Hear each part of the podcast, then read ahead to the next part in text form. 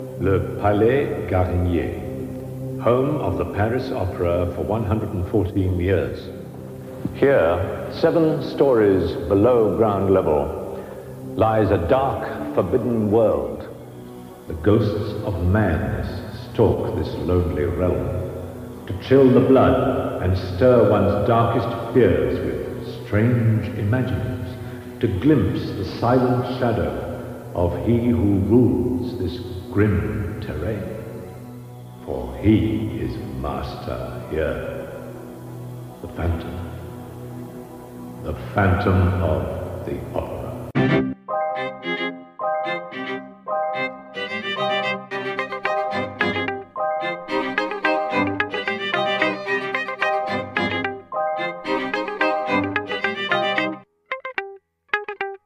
Welcome to Leroux Less Traveled, the podcast. Oh, can you hear that siren? I can, and I expected it because they don't want they don't want us to talk about this. First of all, They let's get that out of the way. Right, right, right. the, the man doesn't want us to do this podcast, and they're on their way to get us. I don't. Let's try. Welcome to Leroux Less Traveled, the podcast where we recap the 1909 novel *The Phantom of the Opera* by Gaston Leroux. Uh, a couple chapters at a time. I'm Cara. And I'm Kristin. And we're just two dizzy broads, truly dizzy broads. And we're super qualified to talk about this because during the pandemic, our brains broke. And now we're back into the Phantom of the Opera, the, the fandom hyperfixation of our youth. We really enjoy the Phantom of the Opera extended universe. We Mhm. I would say that we enjoyed a very normal amount, you know. yeah, Regular. yeah, definitely. we're Yeah. super, super normal. Specifically, we really like the Phantom of the Opera musical. We are definitely, unfortunately, active members of the fandom with a PH, and we can't be tamed. So, No, although whoever was in the car with that siren is trying, but um they're not going to succeed. We would both we have both seen the musical adaptation of the novel that is I would say the most predominant in pop culture. Like it's the loudest of all the adaptations. And that I mean it is loud, but also it's just very it's yeah, it's Um, the thing that people know, but some I think don't so. know. The people everyone don't know knows. that there's a book. no, no. I don't know about you, but I mean, I do know about you. I think you should speak on it. I think you should speak on you and your journey and your truth with this thing that you love a regular amount. Thank you so much. Uh, the pandemic affected us all differently. You know, I think as you were saying before we started recording, people got really into their little tasks, people got really into their little hyperfixations. And for me, I was like in the fandom in middle school, uh, was my villain origin story. My middle school teacher had like a whole unit, and it was around the time that the movie came out. So we like watched part of the movie in class. There's no way we watched the whole movie in class. I'm sad to hear that because I would love to know your. I think a really good villain origin story would be, and then I watched Point of No Return with eighth grade boys or whatever. Like, Yeah, I I don't remember. We must have just watched like maybe the God, maybe even the trailer. Like I can't What? remember because I I know because it's it was what PG was it PG thirteen? I think it was. It could have gone either way. Can she come on here? Scene. Yeah, I know. We gotta I gotta call up Mrs. O. see What was her journey with- with with the film? Like, we'd love to know. Right. Right. Come on the she like pod. made a whole unit. I'm a teacher and I would never do like the bravery that it took to have her thing be a unit for seventh graders was wild. I would consider her a friend of the pod, even if she doesn't actually come on the pod. I think so. She's not gonna listen. She better not. Sorry, Mrs. O. But so you saw it, and then was that your gateway into like other versions, other adaptations? Because the, the premise here, I've read this book before, though not in some time. Cara's never read the book before, but you've read, you've you've consumed other aspects of phantom culture. I have. Yeah, I feel like that the unit kind of introduced me, and then I think we can all we can both relate. I bullied my family into taking me to see the show, and then bullied my boyfriend to to let us see the show, and then then I just kind of you know I saw the show and I was done, and I was like, great, I can you know I love this thing. I'm gonna put it put it over here And- and the pandemic hit and I'm back. We're back, baby. What was your pandemic phantom journey? great question. Uh, yeah, I like put it away from me, and then there is a Phantom of the Opera sequel, which is a fun fact to drop on people at parties, people who don't wish this to know this information. Um, Against their will, you're helping I, them to learn. Yeah. And it's whatever, there's like a book called The Phantom of Manhattan that Andrew Lloyd Webber like helped this guy Frederick Forsyth write. He was like, make me a sequel. This guy wrote this incredibly good and normal book. And then obviously Andrew Lloyd Webber wrote Love Never Dies. It's only on like a national tour and I was, I don't know, I was in college and I didn't have money. So I didn't go see it. And also I wasn't in the fandom of the PH. But yeah, so I I think YouTube, like the show must go on in July of the pandemic, was like, oh, for this weekend, you can watch Love Never Dies. And I was like, I'll watch it. Let's see what this is about. And then I was like, great. Something snapped in my brain. I like something physically snapped. And then I just opened my computer, loaded up a fucking Microsoft Word document, and just started like, I was like, I can fix this. And here we are. No, but that was we say villain origin story a lot. I love that the pandemic stream of Love Never Dies was your actual yeah. villain origin story. And I was like, there's no way there's other people in 2020 who like this musical, the longest running musical on Broadway. Now I'm having champagne with you, fine people. Um, but you didn't read Phantom of Manhattan, right?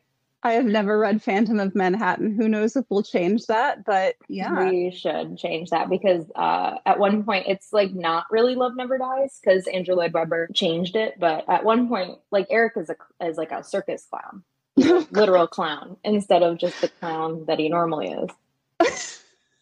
and that's not the worst part of the book. oh, okay. So I mean, I mean, we and we do mean this with love. Um, Rick is a clown very often. And oh, okay. We oh, have yeah. to pause. we are going to jump all over the place. The Phantom of the Opera has a name in some mm-hmm. versions, in many versions, I dare yes. say in most versions. Not Andrew Lloyd Webber, but kind of all the others. His name is Eric. Put a pin in that. At some point, we started calling him Rick. There is no lore behind this. We just think it's funny. I don't know. Like serious He's yeah. like sensual. He's like, you know, doing it doing it right. Rick is a nightmare. Rick is buying you the Uber, you know, when you wake up in the boat. he's already scheduled the Uber and he's like, it's an Uber pool. I'm trying to budget. Have a great life. That was a fun night we had last night. So that's Rick. Eric is like, we got the fog machine going in the lair. Like, yeah.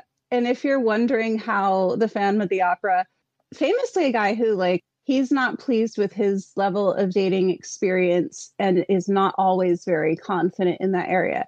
If you're wondering how we have somehow headcanoned him to be like packing them off the minute they wake up, don't it's it's best that you set that concern aside for the podcast, I would say. But yeah, he's we we have jokes. Rick has jokes. Um mm-hmm. You know, you might wake up to look over and see him just in his big robe sitting there like smoking weed. That's actually his weed hoodie. Um, yes, yes, yes. Rick Rick contains multitudes, and I think that we will explore that space in the podcast, unfortunately. But um, yeah, I'm excited to see if Leroux Eric, like if that version of the Phantom of the Opera has Rick behaviors, nonsense behaviors. Um, and, and that is really what it is. It's the nonsense yeah. behaviors is when he's Rick. Yeah, when he's just doing his Phantom things, it's you know it's Eric. Um, yeah, he, he can be Eric when he's playing the piano. That's fine. Yeah. But so when he's doing clownery, you said that's an actual clown that he's yeah, a he's real like, clown in Phantom of Manhattan? Right. Like in all other iterations, he's proverbially putting on the clown makeup. Mm. Uh, in Phantom of Manhattan, he is literally putting on the, the clown makeup and he is a clown, like a circus clown. Wow. Uh, but Andrew Lloyd Webber did get rid of that, um, which, you know, a real shame. Ramin wasn't going to do that behavior. And I actually, fun fact, never talked about it before ever, especially not on Phantom of the Opera Dark Web. But I flew to London, not really to see the Phantom sequel, but because I had, um, you know, I used to live in London, meaning I studied abroad for one semester in yes, college yes, yes, in London. Right, right. We both lived in London, so yeah, we lived there. Uh, we were so immersed in the culture. Yeah, I saw Phantom twice when I was in London. I got to see the phenomenal John Owen Jones. Mm. Oh man, what what a vocal! I flew backwards in my seat like Marty McFly at the beginning of Back to the Future. So I really wanted to visit my friend in London, but also I worked at Samuel French at the time, so lots of you know annoying theater people, just really in my element and everyone was like this absolute mess that's about to be mounted called to love never dies. Each day i am anxiously clicking the updates and i'm like oh my god it looks terrible. I'm going to see it because i love mystery science theater. Right. so i went to see my friend and new year's day 2011 we were they performed on new year's day. We are in the theater. It was ramin karimloo. It was sierra boggess and i remember thinking oh, I mean, I really like them. I would love to see them in the real show. But the show has changed quite a. Has it changed like a lot? I think so. They yeah, are putting it up again. Uh, yes. Allegedly putting it up again. We're not getting into we we can't speak on what's going on in the fandom right now, but I think we are, might maybe we should at the end. Yeah, they're joking about putting Love Never Dies in the Majestic Theater, which Villain Origin Story Part I would Two. Love to see that. Yeah, yeah let me try so to get your journey yes i think we should get into so yes you saw love never dies uh, the power that has okay my actual linear journey absolutely doing nothing but like making mixtapes off the radio in my room my mm-hmm. mother takes me to see Phantom of the Opera and unleashes just that that was her villain origin story. I got home from seeing that one time in San Francisco and I needed the book. I just that was when I read the Leroux book for the first time. And mm. from there, I read I read every Phantom material that I could get my hands on, basically, which like in 1998 wasn't that much stuff for me. Um, yeah, I bullied my family into taking me to see it three more times in San Francisco. Then I saw it on a national tour, and I was like, "Oh yeah, okay." It was it was kind of fine. Uh, I did get to see it in London twice. Amazing, great, we're not we don't need to go through every single time but the pandemic led me back. It really did. Um i do remember when the 2004 movie came out. Mm-hmm. i'm gonna say i didn't i never had the level of trauma around this cinematic event that many people seem to. Yeah. I just kind of went to see it. No it was kind of fine. I just kind of didn't think about it and moved on but yeah. beyonce actually sang a song the song that they sing at the end. Mm-hmm. she sang it at the Oscars, she sang "Learn to Be Lonely" and she holds hands with a man dressed as the Phantom at one point. Who's as a I I hate that. that it should have been Gerard Butler. Who is the guy? It's not Gerard. I don't think so, but what if it was? I would it's love like to a Party City Phantom. it's absolutely a Party City Phantom. Oh, and Andrew Lloyd Webber is there playing the mm-hmm. piano. But um, yeah, what oh a moment. God. If we're linking well, to things yeah. in the show notes, I will certainly link to that. Well, you know, Andrew Lloyd Webber, he is, you know, if if there's one thing we know about Andrew, it's he's trying to get that original song Oscar. Um, Which because as we know, famously, my girl Taylor Swift did Beautiful Ghosts with him for the Cats 2019 movie. See, he had an early win with You Must Love Me from Evita, which yeah, Evita, among other things I got into after getting into Phantom didn't terrorize my family with that at all. And I really like the song You Must Love Me. But I think a lot of versions have added that in since the movie. I don't know that you're going to be seeing beautiful ghosts maybe in productions of cats. No, I beautiful ghosts we can't I can't get it. This is my TED Talk, but like beautiful ghosts it was just made for me. Yeah. That's it. Like, That's no okay. person who likes Andrew Lloyd Webber this much and Taylor Swift this much, but that was just written for me. And that's and okay. I don't like it. it makes me upset. But also, if you like Andrew Lloyd Webber and also Taylor Swift, hit me up because uh, there's like two of us. Dozens. I think there's dozens, probably. I think there could be. Um, uh, so I don't know if you felt this, Cara, but for me, mm-hmm. getting on the internet in t- 2020 at the time and finding other, you know, people say Disney adults, and really there's Phantom adults. Like, I do want to address our friendship origin story is not Gaston Leroux's Phantom of the Opera because I've never read that book. And I remember I haven't read that book because my library didn't have it. And I remember like my best friend, uh, friend of the pod, Ashley, she like interlibrary loaned it from another part of the state and she read the book. But I was too like, did an interlibrary loan. "You Ashley, she's just like me. she's just like me. Yeah, she read the book and then she was like, it's not a horny text in the same way that she's like, it's very different than the musical. And like, as a 13 year old, we were like, what the fuck? So we, No, I guess I was built different. No, it's yeah. I I liked it, but I did very quickly. I was like, okay, it's very much not the same thing. But I don't know. Uh, we were a very we weren't allowed. I wasn't allowed to watch very much, so we were a big PBS kind of household. So at that Yes, point, I'd seen too. several Pride and Prejudice adaptations. Oh, So okay. that rather than comic books, I think is probably the thing that helped me wrap my mind around.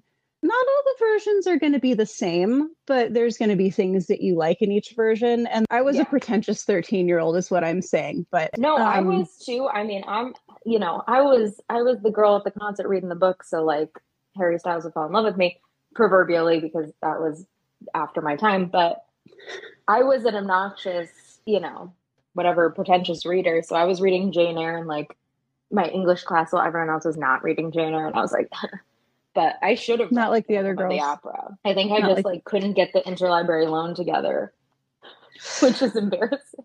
That's okay though. You know, hey, but Ashley, I mean, do you, based on what you know now, and yeah, spoiler, we've read the beginning of the book as we head into this podcast, which at some point, Mhm. you know what, maybe we'll talk about it, maybe we won't. That's that's our truth. But on what you know now, do you think you would have liked it at age 13? I think I think I would have. Yeah, I remember. Well, because I read like Jane Eyre. Jane Eyre was kind of like my first. I was watching the masterpiece classics on Mm-hmm. PBS because Yeah. you know, annoying, and then Culture. culture. And, then I think Jane Eyre was kind of my first book from the 1800s. isn't for kids that I was reading. So I think I would have liked it. I think I would have missed a lot of it. And now, you know, having a degree in English literature, I know like kind of the context in which it sits in literary canon. And I'm also reading Dracula right now because I'm doing the Dracula Daily, which sends you like a chapter of Dracula when it's like because it's dated. It's an epistolary novel, and someone is doing that for Phantom. Last time we spoke, we were talking about how it can't be done because there's like too many flashbacks or whatever. But there's um The universe heard that. Yeah someone I'll find I'll put it in the show notes. But um someone is doing it the way that it was published in the original newspaper. Which is cool. All this to say, our podcast, if you can't tell by the energy that we're bringing, uh, not not a scholarly podcast. Absolutely not. Um, if you I want think- like facts, not here. well, I mean, I'm not a, we could bring in a Wikipedia corner at some point, but you know, Right. But as far as adaptations, I was able to rent the I don't know when I watched the 1925 version, then there's the 1940. There's all these old movie versions that are not if you as a 13-year-old girl were very impacted by music of the night, um I'm going to say that the old Hollywood adaptations of Phantom of the Opera probably do not have what you're looking for, but who can say? Right. they're real different. They're fun, but the most to this day, the most Leroux accurate, which Leroux accurate, canon compliant, like we don't care, just have fun No. with it. Yep. But the version I've seen that sticks the most to the book is Wishbone Phantom, which I, I don't think we should explain it. Hi there, theoretical listeners. It is Future Kristin. Between the time we recorded this and now, when I am editing it, I have gone back to view Wishbone Phantom, which is on YouTube. Can't really support this bold claim I made that it is the most accurate version. Uh, you know, we're all learning and growing, but I just had to say, yeah, no, I, I know, I know. We Yes. shouldn't explain it, but Cara, do you have anything in your room, in your possession that really. That's a great. no, Wishbone Phantom, famously called Panton at the Opera, Ah, it is completely available, horrifyingly available on YouTube. But also he's um, such a good little dog. He's so cute. he Definitely plays watch it. little Raoul, and he wears this little suit. This little Jack Russell Terrier is wearing this suit. Honest to God, just a peek behind the curtain. I am an English teacher. The amount of canon literature that I have not read, but I have seen the the Wishbone episode of, I will say you know, think I can piece it together at like a party where someone's quizzing me about classic literature. But the yeah, impact I, that Wishbone has had. Wishbone, love that little guy. All this to say that there is, just so the, the readers know, there is a stuffed animal version of Raoul Wishbone mm-hmm. Wow. You can legally you can get it. It doesn't you know, it's on eBay and I did receive it for my birthday. So I have a little guy and he's in a little suit and a little top hat and he he's perfect. So yeah, that's I mean Wishbone Wishbone Phantom of the Opera is the most accurate. Yeah. Yeah, and there will never be an adaptation of Phantom of the Opera that is more accurate. No, this is okay. I have not wa- again haven't watched all of them. The fa- the girlies are out here saying that this absolutely busted hour long 1987 cartoon Phantom. You can find it on YouTube. I actually haven't watched it the whole way through because I need to have like a treat and some friends yelling with me to watch that. But that and Wishbone are apparently the most accurate to the book. Maybe we'll do a little journey into that. But um the accuracy is not necessarily paramount to like is this fun and good so uh, did we did we want to do a quick like just across the multiverse like who are these ricks yeah yeah yeah yeah yeah right we've got musical eric but mm-hmm. also our friendship origin story is there is a 1990 version of the story phantom by susan kay phantom by susan kay kristin take it away okay so Susan Kay is Thanos. She created the most chaotic version of the story that a lot of people apparently do think is canon, like this is the actual book. Right. And then she simply vanished. She went to see the show. I don't know what her relationship to the material had been before that. She really liked the show and she wrote her own book, which is a whole backstory of Eric. Um, some of the parts of the backstory are things that you really want to tread lightly with. There's also she said he's really tall and just so you know definitely packing um mm-hmm. just why is it in there who can say we thank her for it but he's he's really like... he's really on drugs quite a bit our guy rick our carrick mm-hmm. yeah carrick is just really really on some rick behaviors at all times and this this is our friendship origin story there's a minor character named luciana who i saw someone I say hey Eric, Carrick and Luciana had potential. And I was mm-hmm. like, you know what? You know True. what? Since we're writing AUs, yeah. and you apparently were like I was like in the process of reading a fan fiction where there was a Luciana character, and I like messaged you and I was like, hey, like Luciana has a you know, famously I also really like the side characters in the book. Um, we'll get into that and we sure we sure will. That.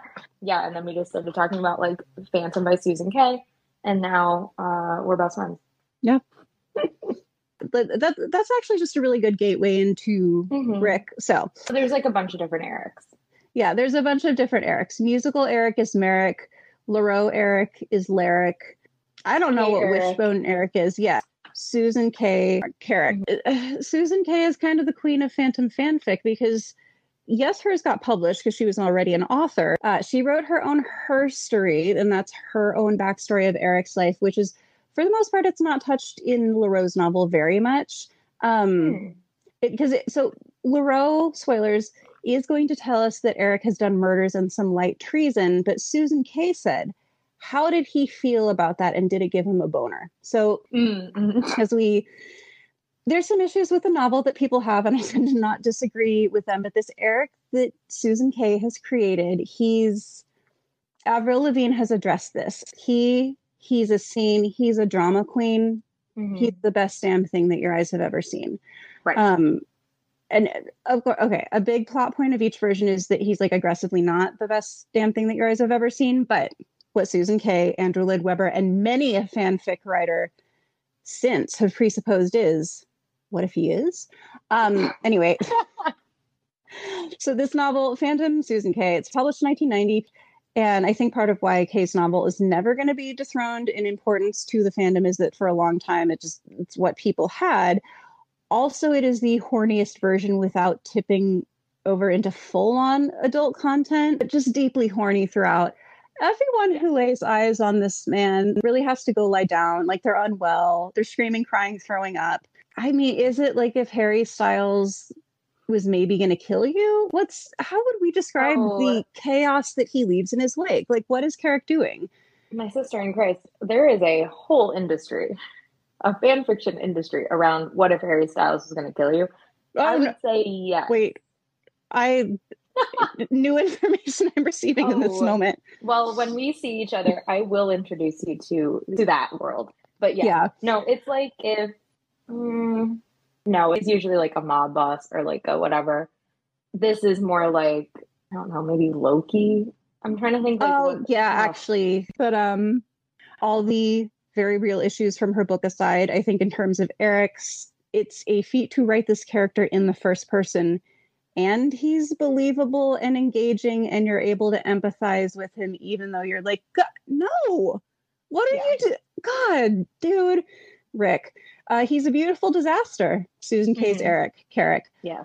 cara who's your favorite rick Great question. Um, my my favorite idiot is Love Never Dies, Eric, uh, Ah.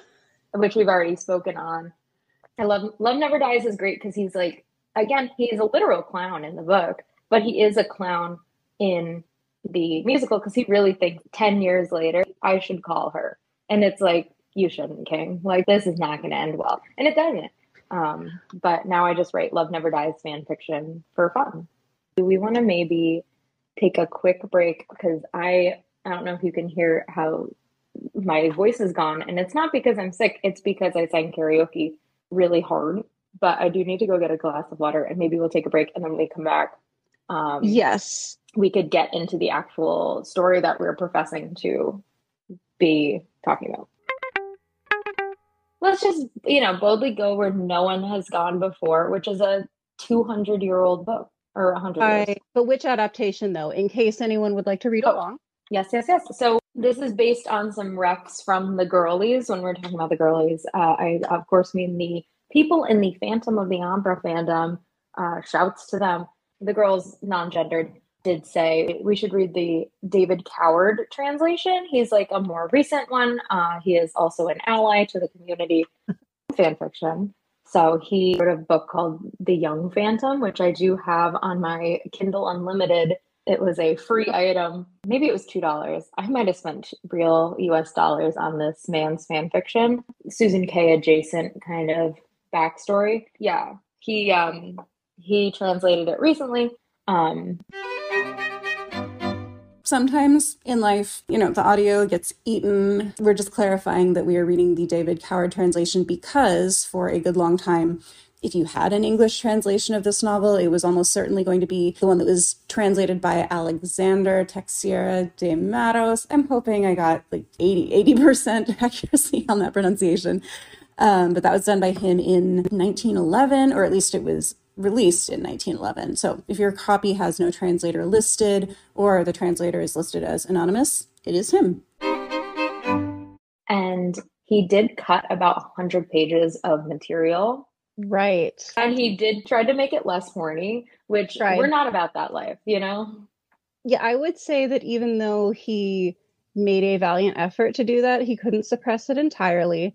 But also, yeah, I was just kind of looking. I was just going to go with that one and then compare the differences. But you you were able to help me get a copy of the David Coward, which it's not for accessibility. Unfortunately, I did not find an audiobook of it. There's quite a few audiobooks of the I call it the Project Gutenberg version because it's on there too. If you want to Hmm. read, yeah. So it's free online. That is the public domain one. It was it was saying that he's more accurate, but Tex, as he is colloquially called, um, had more of a flair or a feel at, at points for the language as it would have been at the time. But um, I mean, for about a hundred years, I would say people have been reading the the free version, the other version, and still being very captivated by it. So I don't want to say it's completely without merits. However, even just starting to get into the things that are in this adapt or in this translation that are not in the other ones, I I'm really glad we're reading David Coward so that we can get uh, as much information as possible. Are you feeling prologue? i'm i'm feeling I am feeling prologue. Right off the fucking bat, though, I'm, are we cursing in this podcast? I guess we are. Here's the we don't thing. have to. Our mom Mhm. can handle my for some reason my mom wants to listen to this like she hasn't suffered enough. I don't know. I feel like our moms can more easy. My mom can probably more easily handle me swearing than talking about uh, Eric's massive schlong. But That's true. My mom doesn't like me saying the F word. uh, right off the bat, though, we do, unfortunately, with the coward translation, we miss the banger opening line. Yeah, in the in the free version, I'm just going to call it Project Gutenberg because I know how to pronounce the word Gutenberg. Can't stress enough that this is not a scholarly podcast. No. Um, but he says, Free Guy says the opera ghost really existed, and that just. Wow, what a moment. Gets you right in there. But, you know, David Coward is also conveying the information. Yes, yes, yes, yes, yes. We start the prologue. We start the story with a prologue because you know it's 1909, but this is like I think we would consider it a gothic novel. But Leroux or the narrator doesn't necessarily trust the reader 100% going into this, which you know we love to see it. Like he's like, "You guys are idiots. Let me walk you through this." Uh, he's Oh, got to clear. He's got to clarify. Yeah, and I mean, in my notes, I'm kind of bouncing back and forth between Gaston, Leroux, Gaston Leroux, the narrator. They're all the same guy. Yeah, so we can call him like Leroux. And so Yeah. Leroux knows, you know, it's 1900, you know, germ theory. We're not 100% there yet. And he's like, you, you morons, come on, come along on this story. This really happened. Yeah, Um, which is definitely something you say right off the bat when something really happened. absolutely. You know, you definitely emphasize that. And so I thought it was really cool how he builds this case for the credibility of the investigation. He's like, don't trust me, trust all Mm. these people I interviewed and all these things I did to get this story together, which I thought was kind of like a fun meta choice to kind of establish his credibility at the get. And he's like, Phantom of the Opera is a real guy. You've probably heard of this. This happened 30 years ago. So that means that like this is happening in 1880. Right. Um, we don't need to get into Andrew Lloyd Webber's musical and the sequel, famously very loose on the timeline. Leroux, not so loose because he's he's trying to say like this thing really happened and he's setting it up kind of like a fun like police investigation, like true crime Yeah, and he is uh, referencing documentary.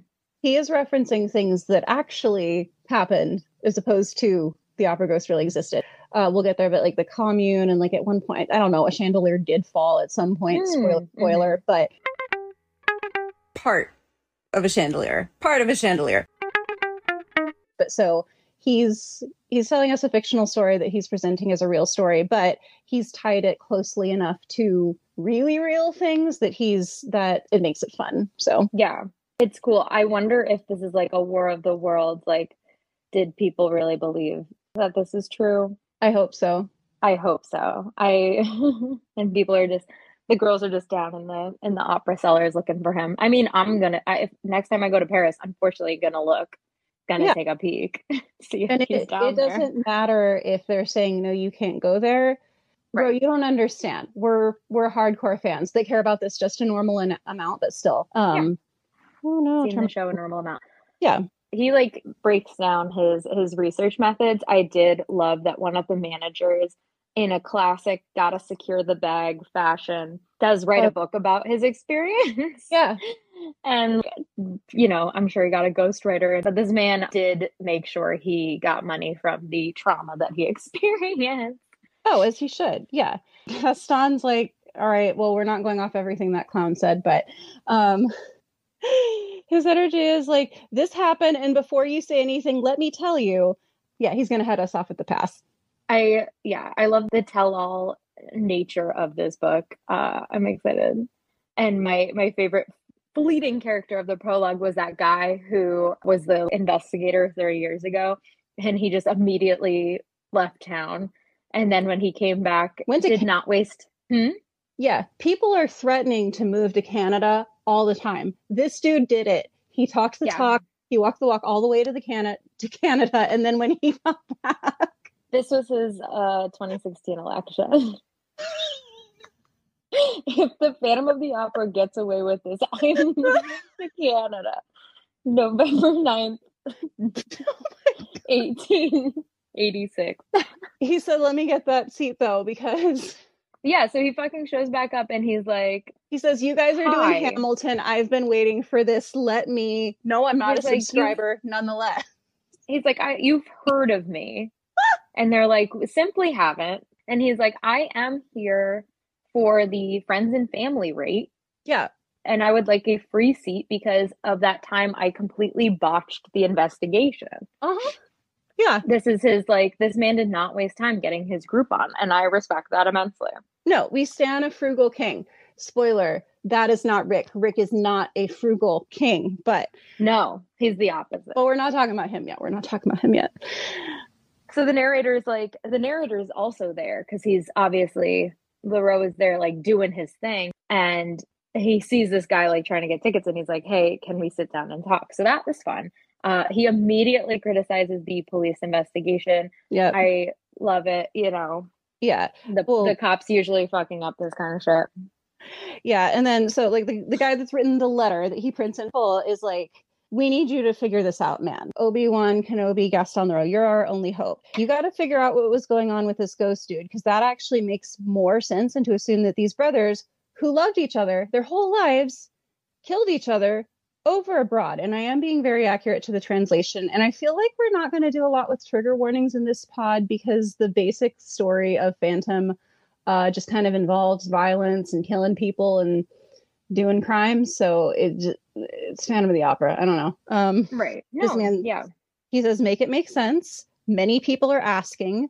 Uh, the girlies are clamoring and their crops are dying. And that's actually why we are making a podcast right now. Like people are clamoring for a podcast of the Leroux book, 1909, Yes. in 2020. People are clamoring. Gaston Leroux, he's saying, you know, I am Gaston Leroux for NPR. No. And this is cereal, but the Cereal. killer is, is a ghost. Gaston Leroux did invent cereal. He's reopening the case. Yeah, cold case. It's so much fun. So we find out the Comte de Chagny, Yeah. uh, as they would say in the 2004 movie, where everyone's accents are amazing. The Comte de Chagny was killed in a murder most foul, and people thought the brother who did it. Uh, you know, because that's that sounds right.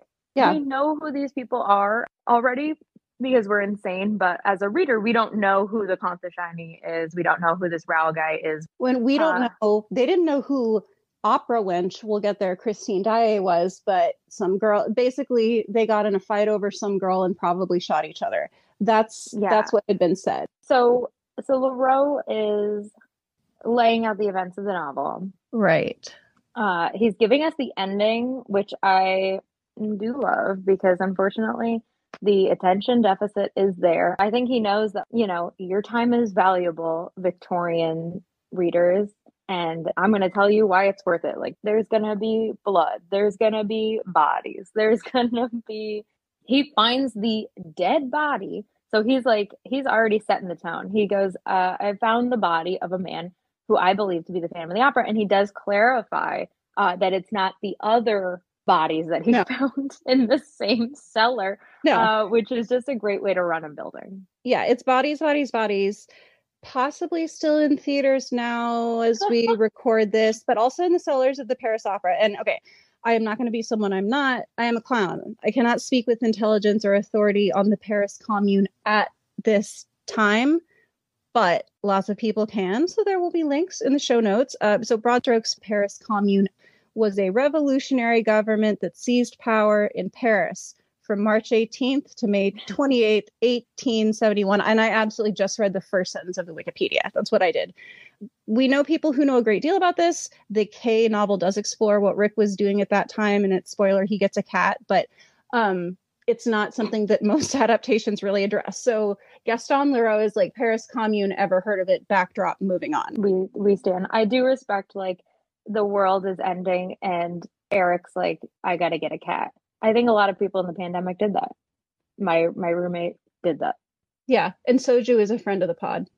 Absolutely. She's sleeping right now, but she's gonna act up real fast. Yeah, my cat is not a friend of the pod. Um, No. it's it's hard. It's we deal with it. So with Leroux, he thanks everybody who helped him with assembling all his research because uh, he's a serial podcast. So he's got the team. The NPR team is there. Mhm. Um, you know, Sarah Koenig. uh, and he says they assisted me greatly. Thanks to them, I, you know, I can now with the reader let us relive those hours of pure love and terror. A banger. I love, love it. Terror, even more. I'm I'm Oh, hooked. I'm subscribing to this like this Slack that this man is about to put out. Yeah, and then he just takes us straight into yeah, he just gets into it. So chapter 1, he he starts out in both versions, the free one and the one that we're reading. He says he's introducing us to the ballet rats and talking about what they do at the opera. These are the, you know, the chorus dancers. In both versions, he has placed dancing in quotation marks, which I think is funny. Like Gaston is there to let you know, like these girls are a mess. Like that's what's happening. Uh, we meet Sorelli, who is the lead dancer in the ballet. She is getting ready to give a speech for the managers who are retiring. This is the last night of their employment there.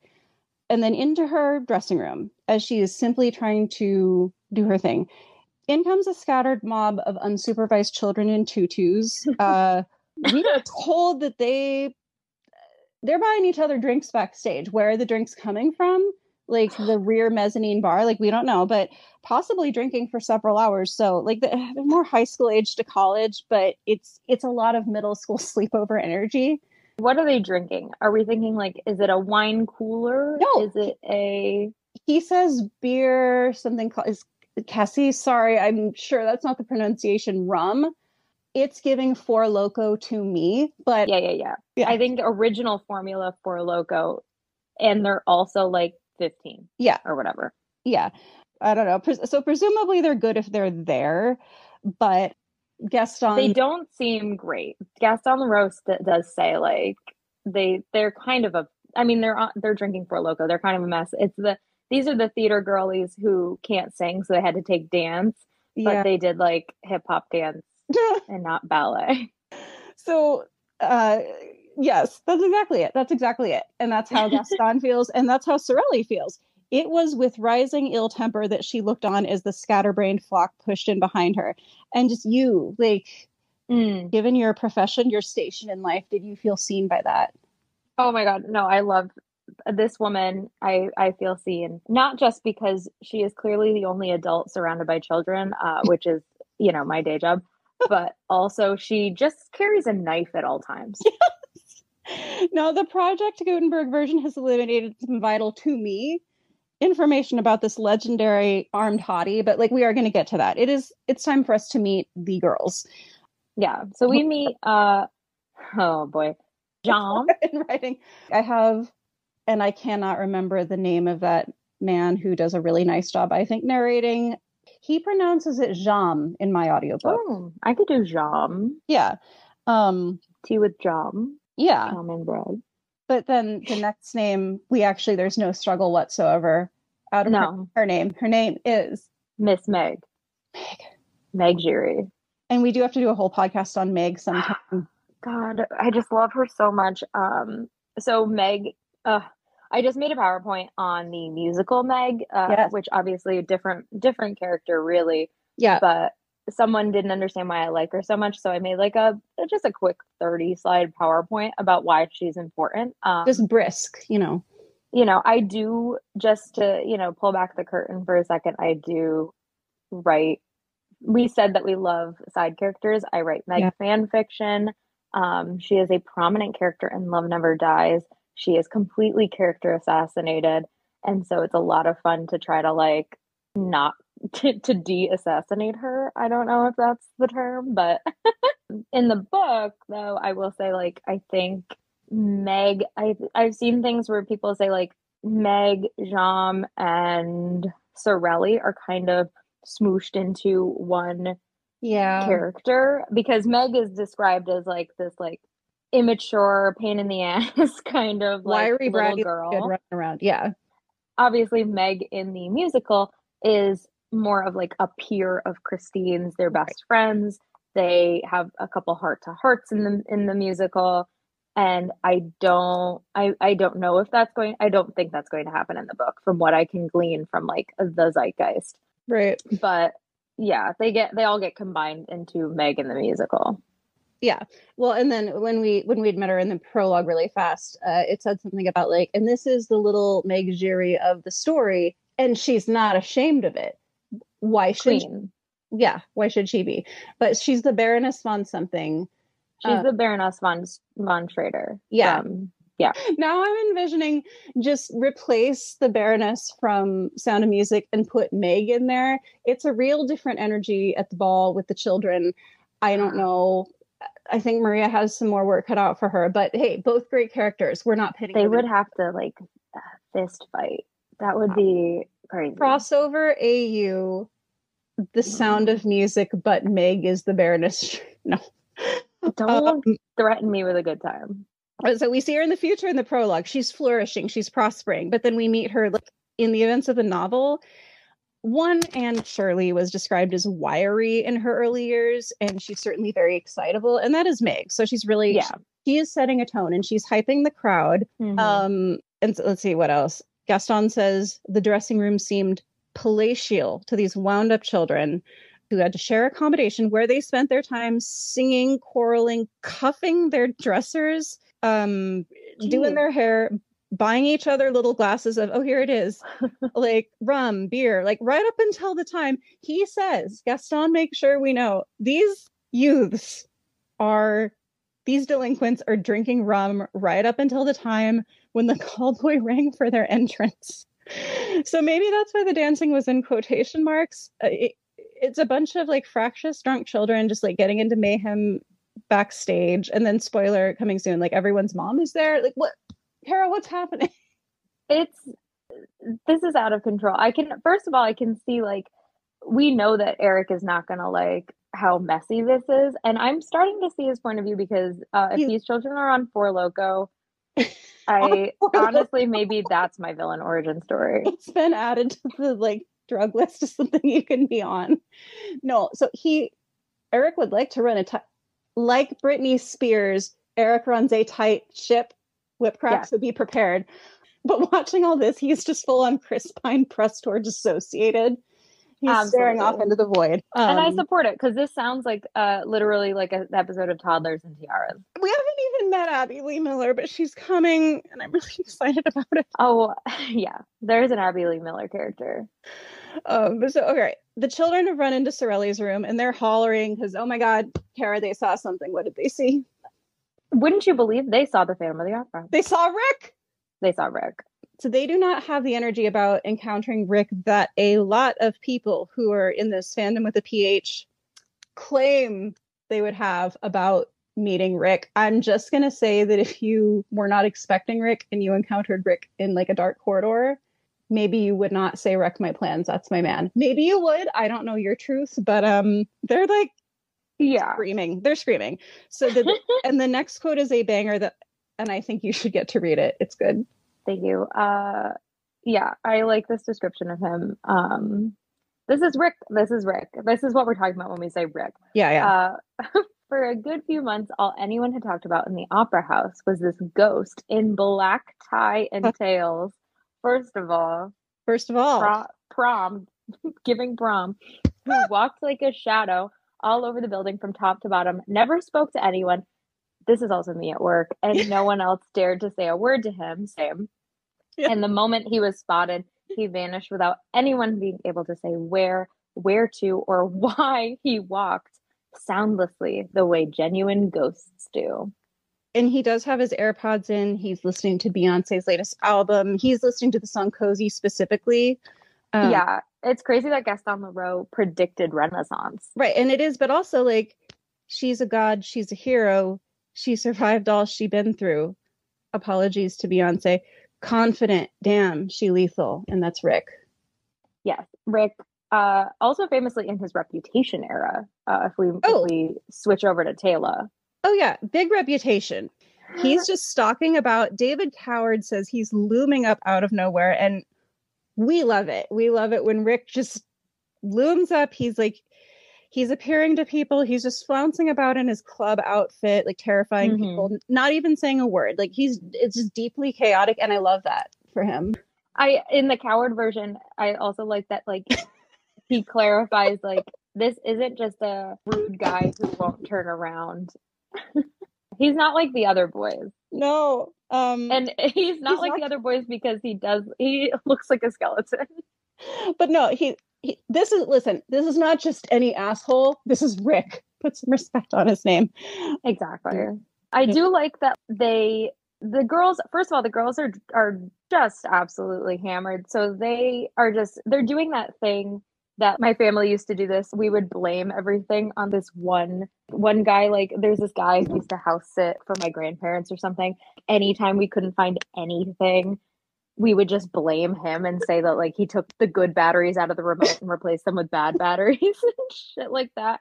And I feel like that's the energy of the opera house where they're just like, I can't find my tutu. It's not because I'm drunk and I just took it off somewhere. It is because Rick took it. And so now everyone's just like making shit up about the things that the Phantom of the Opera is doing. Oh yeah, no, like there there are things Rick blatantly did, and then there's ninety percent of the rest of it. Like they're claiming he's taking their toiletries, and the thing is that he's not. Like the Phantom of the Opera, I'm just gonna say it, and I'm gonna stand by it. He didn't steal your beauty blender. Like he he didn't. No, he didn't. He doesn't need it because he has his own. He's not stealing your like elf cosmetics. He's not taking your your capezios. You lost them. The girls, they're drunk, they're dizzy, and they just. But they're you know they're blaming Rick for like a lot of things that simply uh you know he didn't do. No, So all of these events, um, they're happening before the ballet.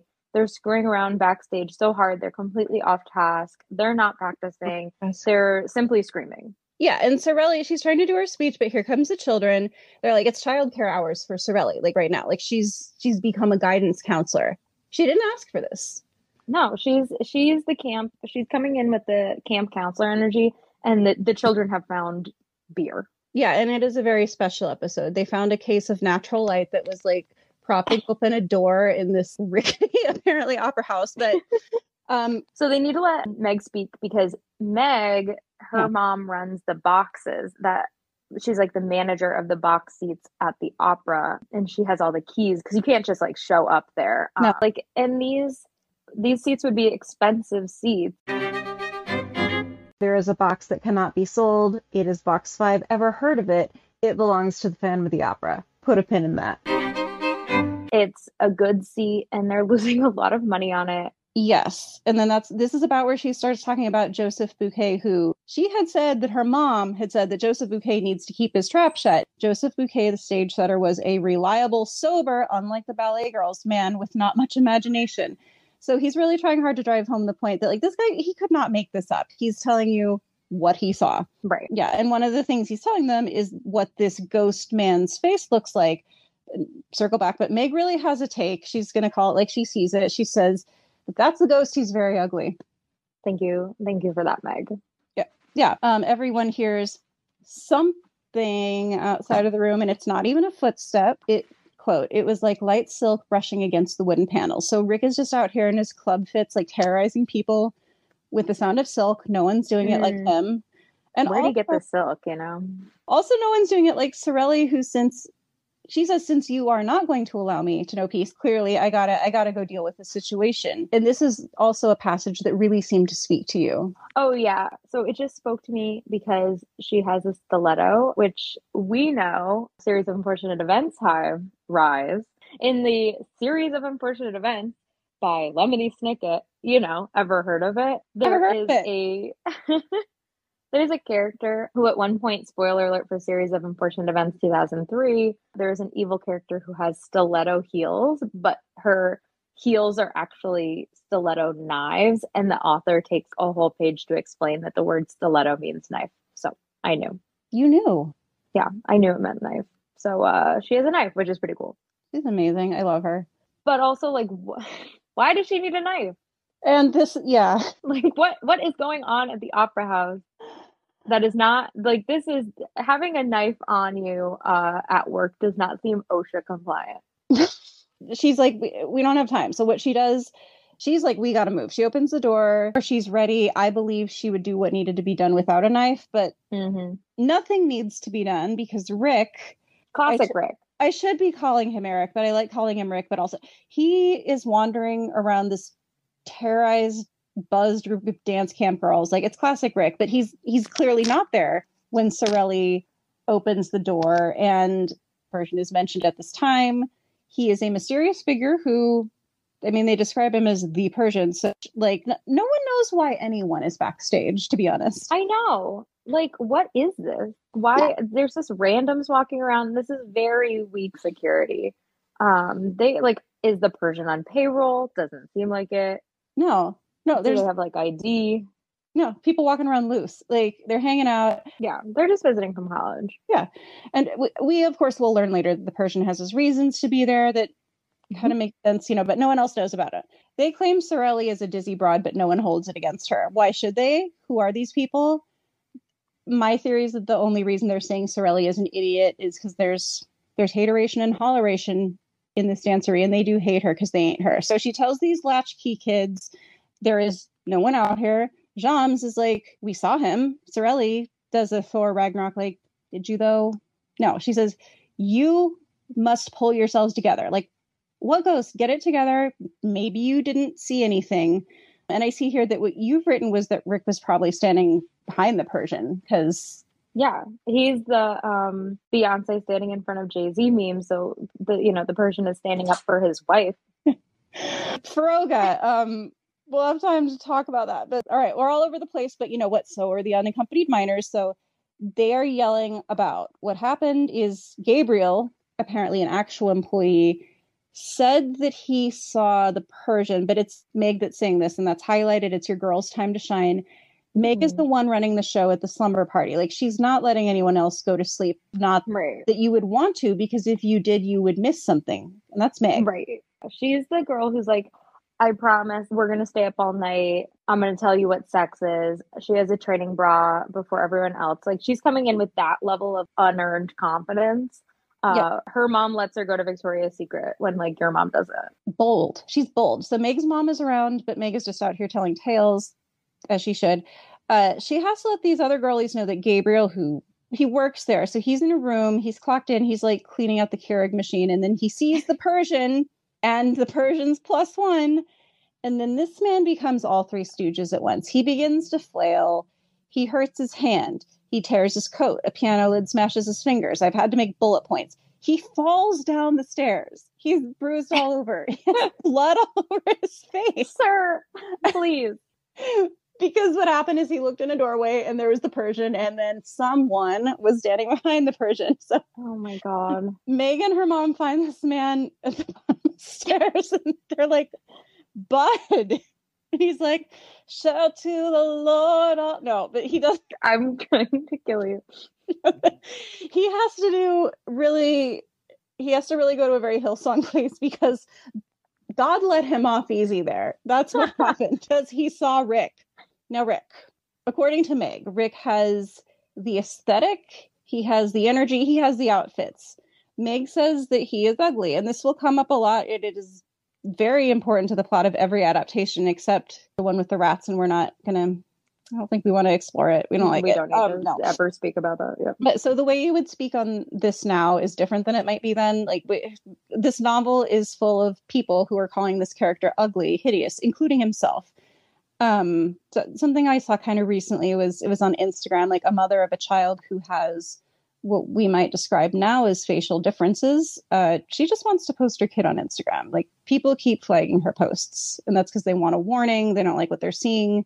Just it's less about how people in the novel and across the various translations and adaptations like describe Eric than about the fact that due to how he looks, and I'm a clown for saying this on a Family of the Opera podcast, like maybe we'll cut it, but he always, No. he ends well he ends up choosing to live away from the world. Like there's no way to know how differently Leroux might have told the story had he lived now, Mm. but he didn't do that. He told it in 1909. So I just want to clarify that when we're using when we're quoting the novel, no, they're not using sensitive language to describe Rick. Like No, there. I mean, there's a guy who literally doesn't have a name, and they just call him the country that he is from. Like, Yeah. this is a definitely a you know a product of its time, um, but also like, yeah, we've had this this conversation before because I think like we we talk about this a lot because we sometimes we dabble in writing like you know what if Eric was alive in today's time? Like how would it be different? How would it be the same? Right. And like the fact of the matter is like i think especially today and like the way our our culture is kind of very obsessed with looks and appearances.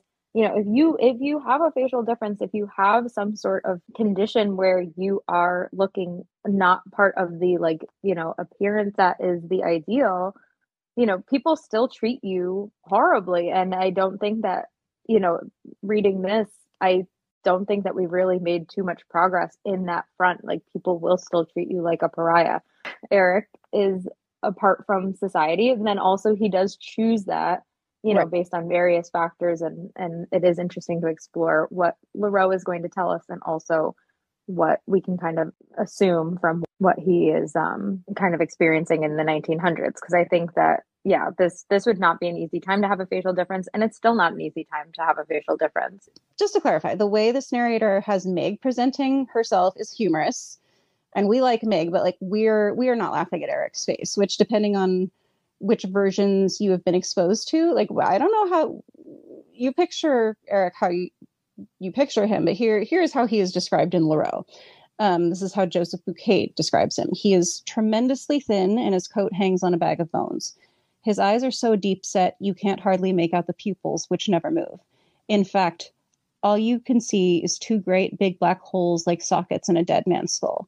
The skin is stretched over the bones as tight as a drum. It's not white, but a sickly sort of yellow. He's got no nose to speak of. You can hardly see it side on. And the fact that there's no nose to see is, is the most horrible sight.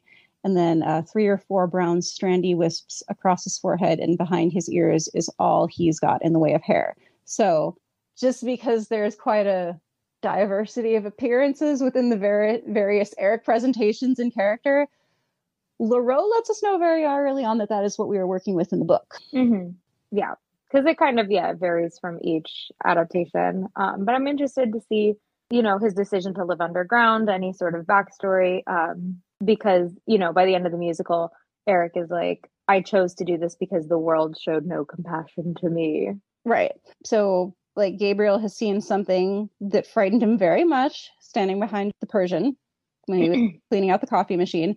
Joseph Buquet has been telling the ballet girls how the opera ghost looks. And to be clear, none of the people here nor the reader at this time know that this is Eric, the Phantom of the Opera. But uh, you know, so it turns out that perhaps Joseph Buquet should have said less. Right. Should have sat there and ate his food because chapter one ends uh, I'm, I'm gonna say it ends pretty badly for one Joseph Buquet. Right. Uh, so he's he's killed. His body is found hanging, and one of the dance moms runs into the dressing room and says Joseph Buquet is dead. She's screaming. Yeah, I mean, what an interest! Like, it is the end of the chapter. Did you think we were winding down? Because we're not. Like, Abby Lee Miller storms in. She drains a glass of alcohol that Leroux clarifies is not hers and tells them all about how he was hanging Joseph Buquet. Right. But now he's not. The body's yeah. there, then it's not there. Don't know. None of the none of the randoms just wandering the opera house know what's going on. No, there's all these people backstage. None of them saw what happened to the body. No one knows a thing. Now, one of the new opera managers who remember Sorelli, like, is just trying to practice her speech for this changeover event. She's been silenced one of the new guys is like, oh, there was a body, and then suddenly it disappeared. Like, damn, that's crazy. Like, he's like, let's keep it moving. There's parties. And he says, I think that the youth who've been drinking Mike's hard lemonade for like 12 hours straight, like, they took care of it. It's not of my concern. Everyone freaks out and then just continues to head to the lobby. They're like, we're not going to cancel our party because someone's dead. No, and we're not canceling this podcast because there's a car alarm outside. I window. can hear that. Yeah. Your cat has yeah. set off the car alarm, so we can't continue. No, but hey, we're going to persevere. The chapter is finished. Do you feel like we're finished? Uh, I don't think, I think we have much more to say because there are some bangers that we did not get to talk about. Yeah no and we've only been going for like 60 minutes so we we need to we need to right. we're gonna we're gonna do a segment. The segment is called all bangers all the time. All bangers all the time. So cara you have a banger for us. Right and this this is also um this is a coward move well the the translator not the describe descriptor uh this is a coward translation thing. This is not in the Project Gutenberg version. Sometimes, you know, the bangers got lost in translation, which I don't appreciate text. No, no, this is, and you had referenced he's really doing the work to try and make the novel less horny. It's Right. not just Erik that he's trying to make less horny, it's everyone, but especially one Sorelli. Yes. So we're so we're reading the coward version, and this is a description of Sorelli that you were not aware of No. Uh, because you read the text version. No, you spoke before I had decided to read this version with you. You were talking about it, and I was like, what? What's that? I don't know. Never heard It's of it. because it's crazy. yeah This is crazy. Why did he write this? So he goes, La Sorelli is tall for a ballerina, beautiful with solemn, sensual features, and a waist as supple as a willow branch. First of all, it's giving uh she breasted boobily down the stairs. like, tell me that this book was written by a man without telling me that it was written by a man. Um, but yeah, so he's like, I need you people to understand this woman is crazy hot. Yeah. You know, tw- what is the yeah, the Sisqó lyric. it's like what? Dumps like a truck. no, there's like one is it like 35, 26, 35 or something? Like there's like numbers, measurements.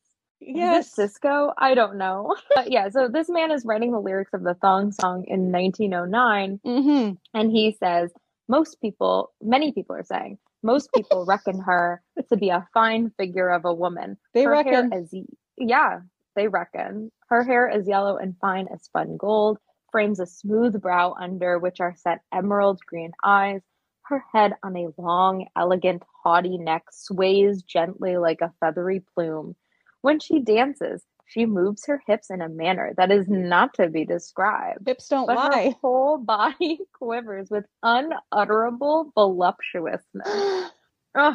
When she raises her arms and He's still- bends forward before launching into a pirouette, thus revealing the contours of her bosom, or when the arch of her delicious body brings out the curve of her thigh, the sight is said to be enough to make a man blow his brains out. Sir Sean Kingston found shaking. Yeah. Gaston had had to. He had to. He had to stop the action to let us know she's so hot you were about to do something crazy over it. And like I buy it. I'm I mean, I was Team Sorelli when she was Oh, just like irritated that children were bothering her, but Yeah. now I'm like, this is my girlfriend. She's so hot you're going to die. Yeah, that is certainly a banger. And she uh, also uh is dumb. He also clarifies she doesn't have brains. but no one was holding it against her because people wanted her to hold it against them. yeah, Britney Spears featuring her. Um, if I may make a prediction, prediction corner. Yeah, because I simply haven't read this book, uh, but I do know how books work. So not to not to flex. Um, I do foresee. So I perceive Sorelli. Sorelli is going to continue to be a bad bitch. I already love her. Uh, I can't wait to see because I don't. I mean, she's not in the musical, which I'm starting to think is a crime. Um, I'm excited to meet Miss Christine Daae. Ever heard of her? we do like Christine. Um, but I I am confused why we haven't met her yet because like in the musical she's one of the ballerinas, but I guess she's not. Yeah. So again, non-scholars, but she is she is not in the ballet in this, but uh, in the real world, I think you're you're not really in the ballet and in the chorus. Um, in the Mm, musical, you mhm. are. In this, you're you're just probably not. You would have trained for like one or the other. I think Christine being in the ballet and other adaptations is just to kind of streamline. And they wanted her to have a friend, which coming up for soon for Meg Steen fans. Um, so that's not really in Leroux, but you know, Yeah. I like that they give her a friend in the musical, but I'm 99% sure that the musical still doesn't pass the Bechdel test, even though No, it doesn't. No versions of this do. But um because they're all talking about him all the time. but so are we and we all we don't we don't pass the Bechdel test as as as women, as human women. yeah. As friends, we don't pass the Bechdel um and I Um, think in the yeah. fu- in the future we talked about maybe doing a vibe check up front, like just what's going on in the fandom PH, who's on social media that we want to shout out. It's Emily Kawachu's TikTok for me, but this particular vibe check, since it's our first episode, but I don't know how much we want to say yeah, before we like practice this podcast and we're like, oh, like we'll just talk about how fun the musical is. Well, newsflash. Yeah. Uh, we received word. I was Awful. I was at a work happy hour and screamed like a psycho. Um, but we found out that the Phantom of the Opera, the longest running show on Broadway for 35 years, is closing on February 18th. It's over. There's only five months left. Absolutely devastating. Um, but we are, I'm excited this week. This will have already happened by the time this pod is out, but this Right. week, Kristin is coming to New York Ugh. and we are going to see the show a bunch of times and really like see it out with a bang. So we're going to see the show a bunch and I'm really excited for that. I think we'll be okay. Yeah, I think we'll be okay too. I mean, tinfoil corner. There's been some really interesting choices that have been made with the marketing, but I don't know, man. Like to be clear, because I have seen people who are not in America expressing thoughts along these lines. It's not just uh that's not it for the Phantom on planet Earth. Like, um, it's going No. to be on the West End. There's a production in Australia right now, although I don't know how long that's going to be running for. Like, there's one in Japan. The first Chinese Mhm. production, I think, is coming soon. There's a Korean Ooh. production coming up. So, Phantom, well, as he says in Love Never Dies, or has Christine say, love will continue. Oh boy. Phantom will continue, but we're sad to see it go on Broadway. Who can say how long it'll be gone for? Because it was a crisp three years with Les Mis, but Mm. We don't know. We don't know. It is crazy. I do have, just for clarity's sake, I do have the Phantom of the Opera website open, and every single morning when I wake up since the news has hit, I have refreshed the Phantom of the Opera website to see if they dropped the last tickets because if it's one thing I'm going to do, it's I'm going to be there.